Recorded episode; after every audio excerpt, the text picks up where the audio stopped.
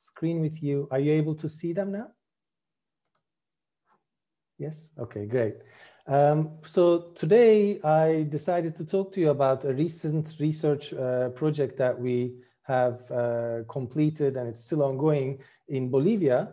Uh, and the topic of the research project is one that uh, unfortunately we all have heard about and know about.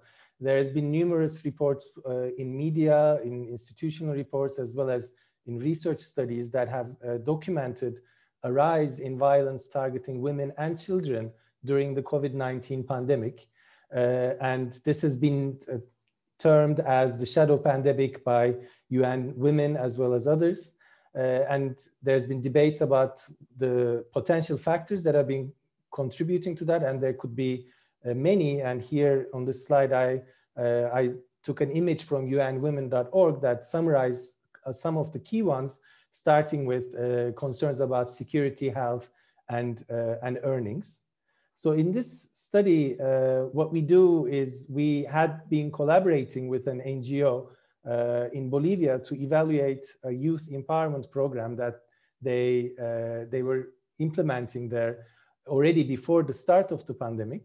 Uh, and the, the program targets economically and socially vulnerable youth aged between 15 to 18 and provides them with training to improve their skills as well as mentoring to enable them to uh, find uh, better jobs uh, in the labor market eventually.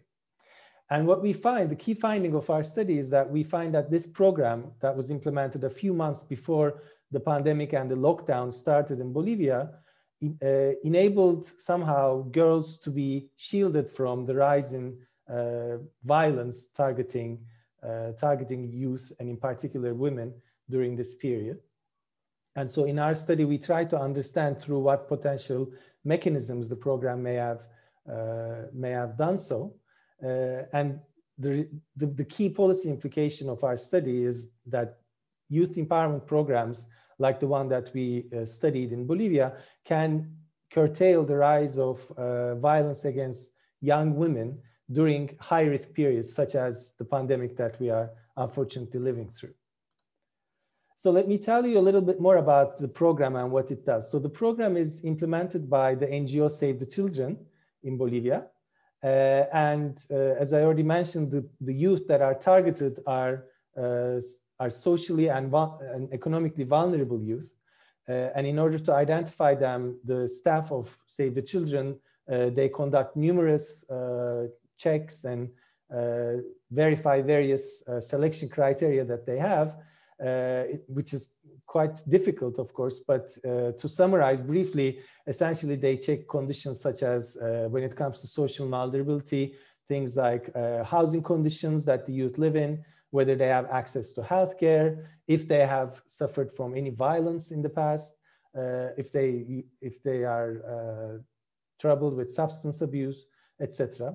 And in terms of economic vulnerability, they look at their uh, the income of their household, uh, whether they are already in the labor force, uh, and if they have any economic support from their families. After these uh, selection criteria uh, identify the eligible youth, uh, the participants are then provided over a course of four to six months with first of all training. And in this training, there are different types. Uh, there are there are courses that are aimed towards improving what we call soft skills of the youth, and these are skills related to uh, things like self-confidence, but also more practical uh, things like uh, how to write a CV and how to apply for a job, etc. And then there's sexual awareness uh, education. And then there's some technical skills or vocational skills whereby youth in different parts of the country, they receive training in uh, various uh, vocational skills that are identified as uh, potentially attractive to employers in the local labor market. Following this, they, they receive also mentoring from the NGO staff as they try to apply for jobs and to stand on their own feet. Uh, and uh, this job finding assistant continues. So overall, all of these uh, aspects take at, from four to six months. So in order to evaluate the effects of this program, we uh, collaborated with Save the Children to implement a randomized control trial. Uh, so the uh, staff of Save the Children, they identified 600 youth that were potentially all eligible for the program. And this was uh, roughly 60% uh, female and the rest males. Uh, and we then proceeded to randomize these 600 youth into two groups 300 youth uh, were enrolled and started the program uh, right away in September 2019, and 300 youth uh, were, would have participated later after our evaluation period was over. So we conducted first a baseline survey where we interviewed the participants in depth before the program started. And then the program started, as I mentioned, in September of 2019 and continued until early 2020. Uh, and then, unfortunately, as we know, in February, March, the pandemic also arrived in Bolivia. And uh, around the beginning of March, Bolivia entered a nationwide lockdown as well. So uh, our original plan was to continue and surveying the youth face to face, but of course we were not able to do so. So instead, we followed up on them with a brief phone interview in, in uh, September 2020. So roughly one year after the program had started, and six months into the national lockdown. So during the interview, amongst other things, we also wanted to monitor the prevalence of violence. But for this, uh, this is first of all difficult to measure, of course. So we relied on two types of measures. One is a direct report by the youth themselves. And secondly, we also use what we call item list experiments. So these are, uh, this is a method that is commonly used in the literature to measure sensitive topics that might be difficult for respondents to report. Uh, so instead of asking them directly, we ask indirectly through uh, use of uh, lists. Uh, and uh, of course, again, because this is a very important and sensitive topic, the staff that was collecting the information were carefully trained and they followed very stringent ethical guidelines. in particular, we were very concerned about guaranteeing respondent safety and of course also offering any follow-up services that might be useful for those who report any, that they have been subjected to any violence. Uh, and before I go into the results, let me mention that at baseline already, many boys and girls in our study were unfortunately reporting very high levels of violence, more than 50% of them. Uh, and the rate of this violence was not that different, uh, this reported violence between boys and girls at baseline. And let me also point out that this high level of violence, unfortunately, is not unique to this study. There's been other studies for instance, conducted by UNICEF that have documented similar high levels of violence in, amongst vulnerable youth in Bolivia. So in this slide, uh, I'm showing you a figure that just summarizes the key finding of our study. Uh, here you see a bar chart where the blue bars represent the average rate of uh, different types of violence that was self-reported by girls in our survey uh, and the, uh, in the control group. And the red bar shows the corresponding rate in, the, in our treatment group. So uh, in the first set of bars, you see that in the uh, girls, um, amongst the girls in our uh, control group, about 21% of them reported that they had been subjected to some type of violence in the last three months. Uh, so this was during the lockdown period. And relative to that, the red bar next to it shows us that in the treatment group, this was almost reduced to half, so only uh, about 11% of them reported it. So that's telling us that the program reduced the prevalence of self-reported violence amongst girls in our study uh, by 10 percentage points, which is a 50% reduction relative to the control group. In the rest of the figure, you see the three types of violence we asked about, physical, psychological, and sexual. So we see a reduction in all three types of violence. Uh, and the rates are particularly statistically significant for psychological and sexual violence amongst girls. In terms of other findings, when we look at the same effects amongst boys, we do not see uh, any differences uh, between treated and control group uh, boys. Uh, but importantly, we also see that the rate of boys, uh, the rate of violence among, among the boys during this period was much lower than amongst girls. So it was 7%, uh, whereas, as I showed you before, amongst girls in the control group, it was 20%. So they, they were at a lower level and the program did not really change the prevalence of violence amongst boys.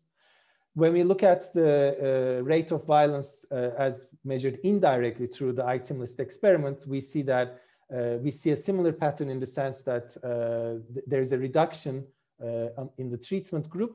Uh, but unfortunately, we see when we when I ask indirectly, if anything, the rate of violence reported in the control group amongst girls is much higher. It's almost 40%. So this is in line with other studies that show that when asked indirectly, typically reported violence rates are higher. Uh, we also go on to think about uh, what, what, how did the program achieve this very important finding to lower prevalence of violence during this very uh, high risk period. Uh, so of course, we are here limited by the fact that we only have information coming from a brief phone survey.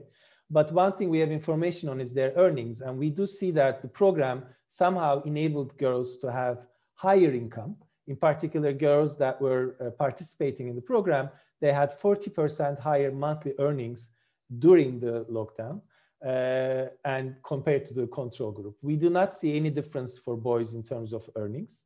So this, this suggests that improving the earnings uh, of the girls in the treatment group may have enabled them somehow uh, to shield themselves from uh, domestic violence. And in the literature, uh, there are various mechanisms through which higher income may, of course, have reduced uh, the prevalence of violence. It could have been through reducing stress related to loss of income, or it could have been through improving the, uh, the position of girls in their relationships, either with their partners or with their households.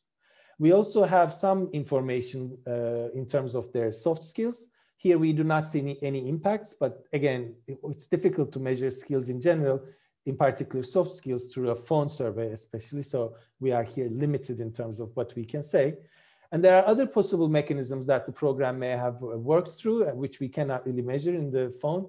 Uh, it may have improved girls' social networks and they may have uh, gathered support through their newfound uh, networks that they met through the program. It may have also provided them better access to support services by providing information or getting to know the staff of Save the Children or other uh, organizations. So uh, to conclude, uh, our, our findings show that a youth empowerment program that was quite multifaceted, that combined training and mentoring prior to the pandemic, uh, lowered the prevalence of violence among young women in Bolivia during this very high risk period. And I'd like to also point out that ours is not the only study that uh, finds similar evidence. For example, there's another study by uh, Oriana Bandiera and co-authors that where they show that during the Ebola pandemic in Sierra Leone, uh, an NGO program that provided safe space and training to girls before Ebola pandemic started, after the pandemic, made it much easier for them to go back to school and also shielded them through uh, engaging in other uh, risky uh, behaviors afterwards. Uh, and this is also in line with a bunch of research that highlights the importance of social safety uh, programs in uh, protecting